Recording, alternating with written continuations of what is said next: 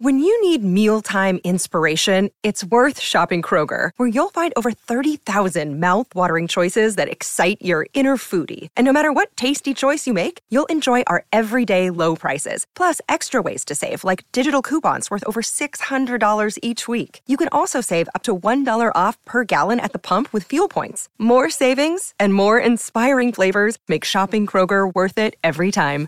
Kroger, fresh for everyone. Fuel restrictions apply.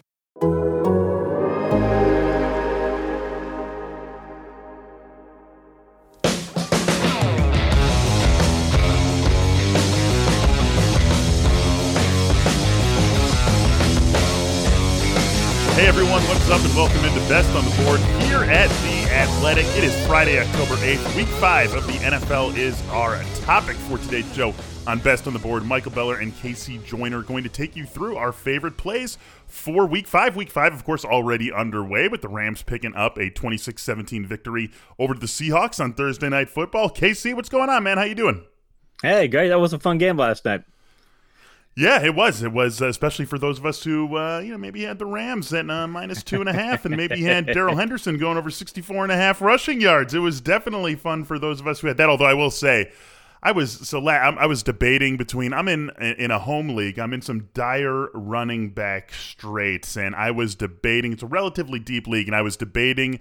I needed to start two out of Mike Davis, Alex Collins, and Latavius Murray. And I just kind of like, like, I mean, right, mix those guys up, put them in a bag, pick out two. Any two of the three are liable to be the best two of the three. And I had Alex. I really had, I was Mike Davis, Latavius, Mike Davis, and Latavius. And I was like, you know what? Let's throw Alex Collins in there. So now I'm already like, it's like I have to sit with this for oh, 72 no. hours now. right? I hate that. I hate when you make the wrong, what feels like the wrong move on Thursday, and you just have to sit with that knowledge for three and, days and, until games happen again. And knowing that if, if Russ had played another quarter and a half, maybe Collins gets you know more touchdowns. Yeah. if you because if you knew going in that Russ is going to be down for that much time, you'd never put Collins oh, yeah. in. So. Oh yeah, never, never. So, uh, but hey, that's the game we love, and that's part of why. Uh, that's part of what makes it fun, the unpredictability of it, and that's what we talk about in the gambling world too. As I said, we've got three picks a piece for you. Let's start running through them now, Casey. The first game that you want to talk about this this one is like it's an interesting one to me because when I first saw the line on Panthers and Eagles, um, you know, it was three and a half to start, and I was like, man, that feels like it should be a little bit higher. And now we've seen it go down to three, and so like it's a it's a pure stay away for me because I want I feel like the Panthers should be like five and a half point favorites in this game, and so the I, fact that it's been stubbornly right at a field goal scares me off, but it doesn't scare you off. It doesn't scare me off. Um, I'm with you. It's because you usually get obviously three points for being the home team, and so that means that that bettors think they're even they're not. And I, I, cover the Eagles for the Philadelphia Inquirer, and I did an article this week, a deep dive. So I really pay a lot of attention to the Eagles. And I did a deep dive as to why the Eagles need to stop their pass happy ways and lean on the ground game. The owner and the analytics team wants them to be uh, pass happy this is a team that ought to be able to, to run the football. That's all they should be doing. And Sirianni is not going to take that advice. He's not going to take that approach. It's going to be a big problem. They got a road matchup against a powerhouse Carolina defense. They play a 3 3 5 stack defense where they stack the linebackers behind the defensive lineman and then they blitz off of that and it's so creative and so few teams do it to the extent that they do it. The Carolina leads the league in pass pressure rate. Panthers could also potentially get McCaffrey back for this game. Mm-hmm. And they got multiple pass to attack in Eagles defense. Last two games, get this. They've allowed 360 rushing yards, 851 offensive yards, 58 first downs, and 83 points. And they could be missing Lane Johnson for this game. The Eagles could. Mm-hmm. So they could be shorthanded on the offensive line again. I'm looking at all that and I'm with you. I'm like, why is Carolina not a much bigger favorite than they are? So I think they're going to cover this easily.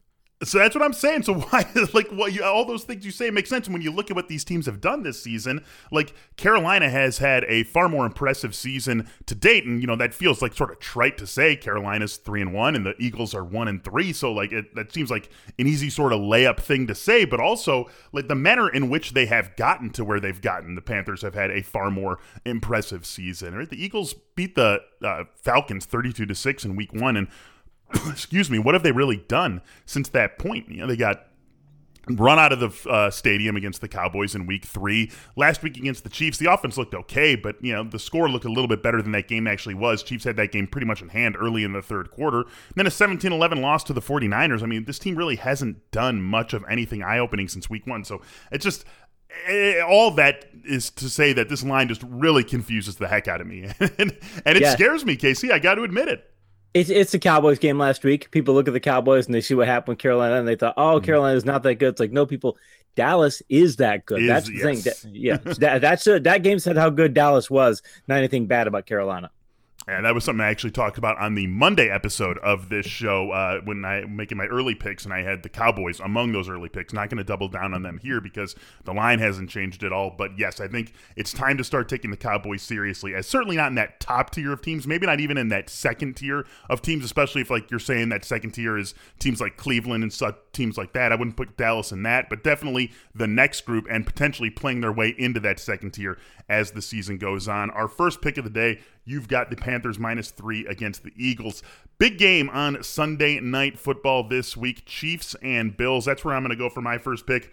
I'm playing into it. I- am just going to buy right in. Let's go over 56 and a half. I know that, you know, that feels I don't want to say like a sucker play, but it feels like that's where the odds makers want to steer us here. And 56 and a half points, 57 points, that's a lot of points. No matter what offenses are on the field, it's a lot of points to score in an NFL game. But the Chiefs are just, they're an over team. That, that's what they are this season. They are an over team. And you look at what they've done through the first four weeks of the season. Week one against Cleveland, that game gets to 62 points. Week two against the Ravens, 71 points. Week three against the Chargers, 54 points, which actually by time that game kicked off wasn't under. Going to talk about those Chargers in just a second here. And then last week against the Eagles, 72 points. This is an over team, and it's because of what they do on both sides of the ball. We can talk about the Chiefs' offense till we're blue in the face, but everyone knows what they do. That defense is very, very gettable. And with the way the uh, Bills have been going the last couple of weeks, I do think they're going to get them. So as as much as this just feels like a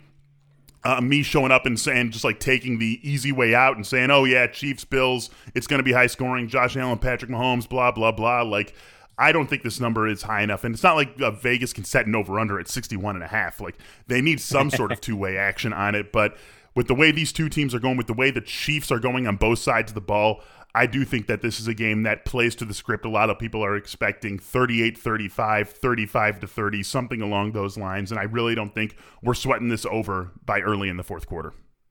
The thing about the the Chiefs is back in 2019, Andy Reid realized that uh, we can't get into shootout games because his record in shootout games with that team is about 500 and he so he tried to get out of those games in 2019 he's trying to do it in 2020 2021 so far he can't do it the thing is opponents know they need to get the Chiefs in that type of game too opponents realize that's what we need to do is get them and get them into a high scoring contest. Mm-hmm. We've got we can do that because that that makes them you get into that kind of a contest. Uh, shootouts, even the most powerful offenses in NFL history. I've done studies on this. The most powerful offense in NFL history. There, if you take out a couple of outlier teams like the 2007 Patriots, those teams are just over 500. Like win 60 percent of their games in shootouts. If you're Buffalo and you go in there going, look, if we get in a shootout, we know we can win it at least 40 percent of the time, and our offense might be that good too. So we can make this a 50-50 proposition I think you like your chances. So that, that's that's one thing is that the Bills are probably motivated to go the same route too.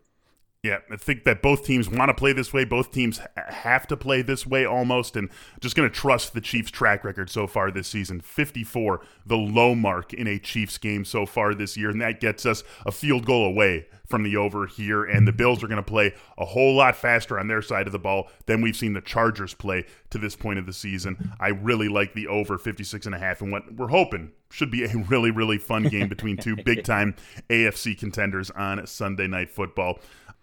Another day is here, and you're ready for it. What to wear? Check. Breakfast, lunch, and dinner? Check. Planning for what's next and how to save for it? That's where Bank of America can help. For your financial to-dos, Bank of America has experts ready to help get you closer to your goals. Get started at one of our local financial centers or 24-7 in our mobile banking app. Find a location near you at bankofamerica.com slash talk to us. What would you like the power to do? Mobile banking requires downloading the app and is only available for select devices. Message and data rates may apply. Bank of America and a member FDIC. All right, Casey, second pick a piece here. And let's go from the literal Op, let's go to the literal opposite end of the spectrum. We're talking about all the points we're expecting in Chiefs and Bills, 56 and a half the over under. Now let's jump on to the lowest over under of the week. It is Patriots Texans 39 and a half. And here's the craziest thing about this one. I don't know if I've ever seen a game, Casey, that has had an over under this low with the favorite being favored by eight and a half or nine points. And that's exactly what we've got in this game. The problem is that uh, Houston's got a quarterback, excuse me, Davis Mills. He's got no business being under center in an NFL game. Davis mm-hmm. Mills last week went 11 for 21 for 87 yards, zero touchdowns, four interceptions. He took three sacks for minus 26 yards. You take all that into account, he nets not even three yards per drop back. Per drop back. Not like, I mean, this is just abysmal. Now imagine that you got that player now facing a Bill Belichick defense. I mean, taking nothing away from Buffalo. Buffalo's a very good defense mm-hmm. in that matchup. They've got very good corners and such. They can you know, can play shutdown football if, if the matchup's right. But this is a Bill Belichick defense, and I know Stephon Gilmore's gone. He didn't play from this year anyway. But I mean, Bill Belichick's defense this year has still been very good. Look what they did last week against Tampa Bay. Mm-hmm. Patriots could also be down four starting offensive linemen potentially. They've got be, between injuries and the COVID nineteen listed as their potential to have that few of offensive linemen. Their offense has been playing that particularly well anyway. It's not like this is a dynamic offense. And I think, by the way, David Culley, the Houston coach, is going to want to play close to the best. He's going to flip the script and say the only way we've got a chance to win this game is to go low scoring and try and run the clock on that. So I'm looking at going. I can see the Patriots winning this game uh, you know, 24, I, 27 is what I like, but I see them maybe get a, having a cap of 24, and I just can't see Davis Mills scored. I don't see him scoring 20 points against the Patriots. You you gonna watch this game? Uh, it'll be on the background. Let's put it that way. uh, I'll watch it since I have an interest in it for this. But yeah, otherwise it's going to be that. That's one of those games when you start to break it down on tape. And I go my all season tape breakdowns. You go, okay. People say I love to do this for a living. It's like not when you got to break this game down. You wouldn't. Oh man, I used to work for uh, for uh, Stats Inc. And um, this was the sort of game that you would actually love to get because I mean, it's like two and a half hours, right? And you have to go through every single play and code, you know, how many guys are on the line and blah, blah, blah. And it's like, oh man, like two and a half hours, like what, 47 plays per team. This is going to be beautiful. Like, give me this game. So I'm boom, I'm done. I don't want to do this 70 point game where each team's running 80 plays. No, forget about it. This is exactly the game that I want. And yeah, I mean, I'm not going to play this because that's just such a low number, but it does feel like under or nothing in this Patriots Texans game.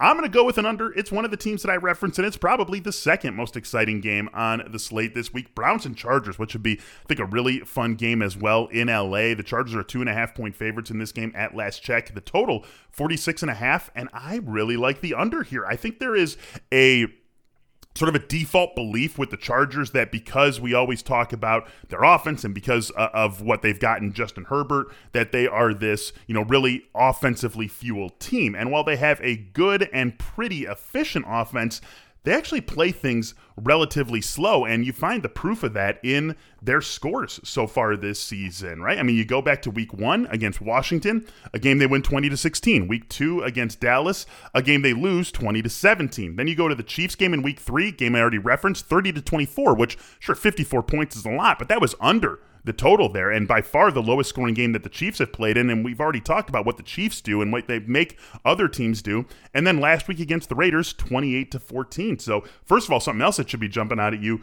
pretty good defense being played by the Chargers this season. Talking about holding a Raiders team that had been very high scoring the first three weeks to 14, holding the Chiefs to 24 in a victory there, holding the Cowboys to 20. Like they're playing some really strong defense. Not a surprise when you add a head coach like Brandon Staley, and then they are happy to slow things down on the offensive side of the ball as well. You look on the other side of this game, you find a Cleveland team that we know is always going to live with its running game, and now is playing with a starting quarterback in Baker Mayfield who's got a shoulder issue, and he's going to start in this game, but they're going to want to play that way too. You got two teams, I think, that are happy to let this game be slow and let this game be played into the low 20s and not much higher than that. And even if they would maybe want to get it going a little bit more, I'm not sure either team is necessarily built to do that. So I really like this under. I mean, 46 and a half is not I don't think they're I don't think anyone's given anything away with 46 and a half. I think it's a fair number for this to be at. But I just think that we're looking at like a 24 to 20 sort of game here with the styles that these two teams play. So I really like this under. Absolutely one of my favorite plays of the week. And you look at last week, 14 7 for the Browns. I mean, yeah. against Minnesota, you go into that contest thinking, oh, wow, Minnesota, it's going to be high scoring game. Minnesota offense. I, I, did a tape breakdown of it with another coach this week, and uh, and there's a lot of things that the, the Browns defense did very well. Mm-hmm. And, and the Browns defense is capable of getting into that sort of contest, too. And plus, if you're the Browns and you know you've got a, an injured quarterback, you might say, okay, we want to play this sort of game too. If, the Chargers want to invite us to go, uh, you know, a slugfest to running fest, okay, we'll go ahead and do that. We've got two really good backs. We'll go ahead and go that route too. So yeah, I'm with you on this one. Yeah, we've seen the Browns be able to play both ways. Right, you go back to Week One against the the, the Chargers and they or against the Chiefs, excuse me, and they put up like 22 points in the first half, and you did see them hit some big plays down the field. That was a game that uh, Baker or that Odell Beckham was not back on the field for this team yet, so they can do both things. It's you know the signature of a, of a good team, which the Browns certainly are, uh, but that's not the way they want to play, and it's definitely not the way they want to play when Baker Mayfield's banged up and when they don't have Jarvis Landry available either. So they're going to want to lean on Nick Chubb and Kareem Hunt. They're going to want to lean on their defense, and the Chargers just going to do what they do. Why would they possibly? Change the script of what's been so successful for them this season, getting out to that 3 and 1 start, a win over the Chiefs, the only loss coming to the Cowboys, who, as we just talked about, a very good team in their own right. Like, this is a very good Chiefs team that can win the way it wants to play, and or Chargers team. This is the way that they want to play. I love this one. Staying under. Let's wrap this up, Casey, with a couple of player props. Let's go to you first. Tom Brady looking for a bounce back game for himself individually on the stat line. You think he gets it? I do. Uh, it's over 305.5 passing yards. He's gone over 300 yards in two out of four games this year. The only reason he didn't get that against Atlanta is because the Bucs got really far ahead, and he still had 276 yards. He's still pretty darn close, but they could get in that scenario against Miami. But per Sportradar, Miami's allowed 461 vertical passing yards on 41 vertical attempts over the past three weeks. The yardage total is fifth highest. The, the attempts total is tied for fourth highest. So they've got some significant coverage issues. So do the mm-hmm. Bucs. The Bucs have all kinds of issues in their secondary with Jamel Dean and Antoine Winfield, and they already lost Murphy Bunting, but they've got injuries all over the place in their secondary. And Miami, they've got a coach who realize first off they're not going to run the football against Tampa. They know this. Their offense, Miami's offense. They're not running the football against anyone no, they're not against anyone. In Tampa, if the, if their defense does nothing else this year, it still can stop the run. Uh-huh. So you're going to go after those those uh, weaknesses in the secondary. You're going to be aggressive. I like their creative play calling too. So I think they could keep it in going in shootout mode for a little while. And if that happens, I mean, if you're Miami, you could you can run the ball. Or sorry, if you're Tampa, you can run the ball if you want because Miami's run defense is terrible. But I don't think that's what they're going to do. They'll go vertical and say, "Look, you guys can't stop the vertical pass. That's what we're going to do." So I think that uh, Miami's able to keep this in shoot up for long enough to where Brady will get over that 305 and a half yard mark. Yeah, Bucs ten point favorites in this game at home. Going to be one of the more popular survivor plays uh, across the board this week, and with good reason. My uh, my one uh, player prop that I'm going to be playing this week uh, after the Darrell Henderson victory last night. How about this one?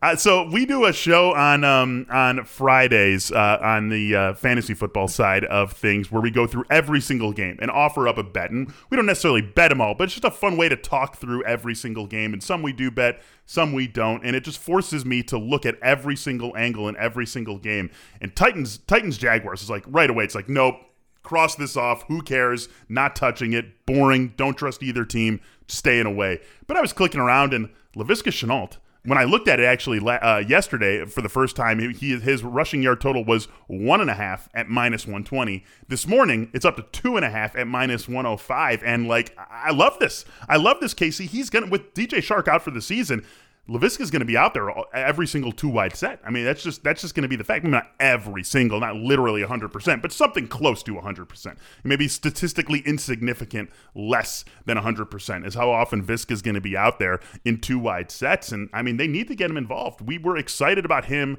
before Travis Etienne got drafted to Jacksonville because of the way that they could use him, that they can make him a sort of Curtis Samuel, Robert Woods type player who's getting six, seven targets per game and three carries per game. And now with Chark out joining Etienne on the IR for the season, like he's going to get, I think, a lot of opportunities to just have the ball in his hands.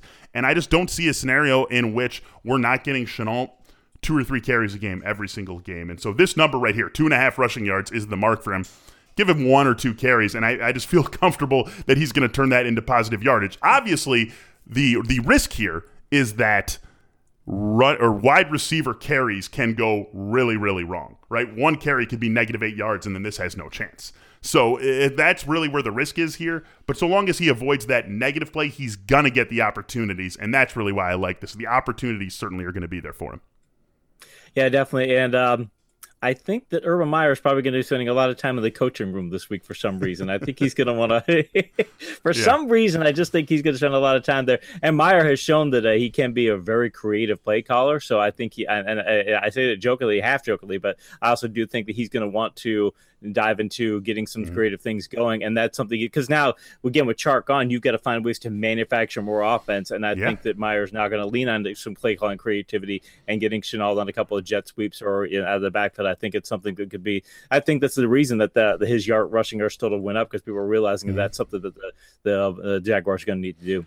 We haven't seen it in a big way yet from uh, the Jaguars this season with Urban Meyer, but go back to his college career. I mean, go back to Percy Harvin at Florida, Curtis Samuel, you know, the guy who I'm just referencing, Curtis Samuel at Ohio State with Urban Meyer as the head coach. Like he has always been able to find a way to use players like this in creative ways, and now I think the hand is forced for them with Chark out for the rest of the season, and it just it just ups the snap count. It ups the snap count. It ups everything for Laviska, and that's really more than half the battle here is just being on the field and using him. We saw it in Week Four against the Bengals, the way that he was just used more prolifically once Chark went out with that injury, and I think that's something that continues all season.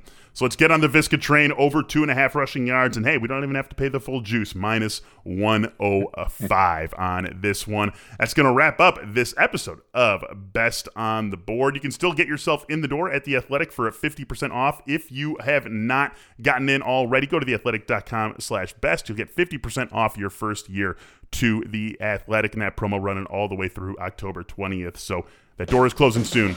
Get in while you can. For Casey Joyner, I am Michael Beller. Thanks so much for listening. Thanks so much for joining us. Thanks for watching on YouTube. Those of you who did, good luck this weekend. Happy betting. We will talk to you next week.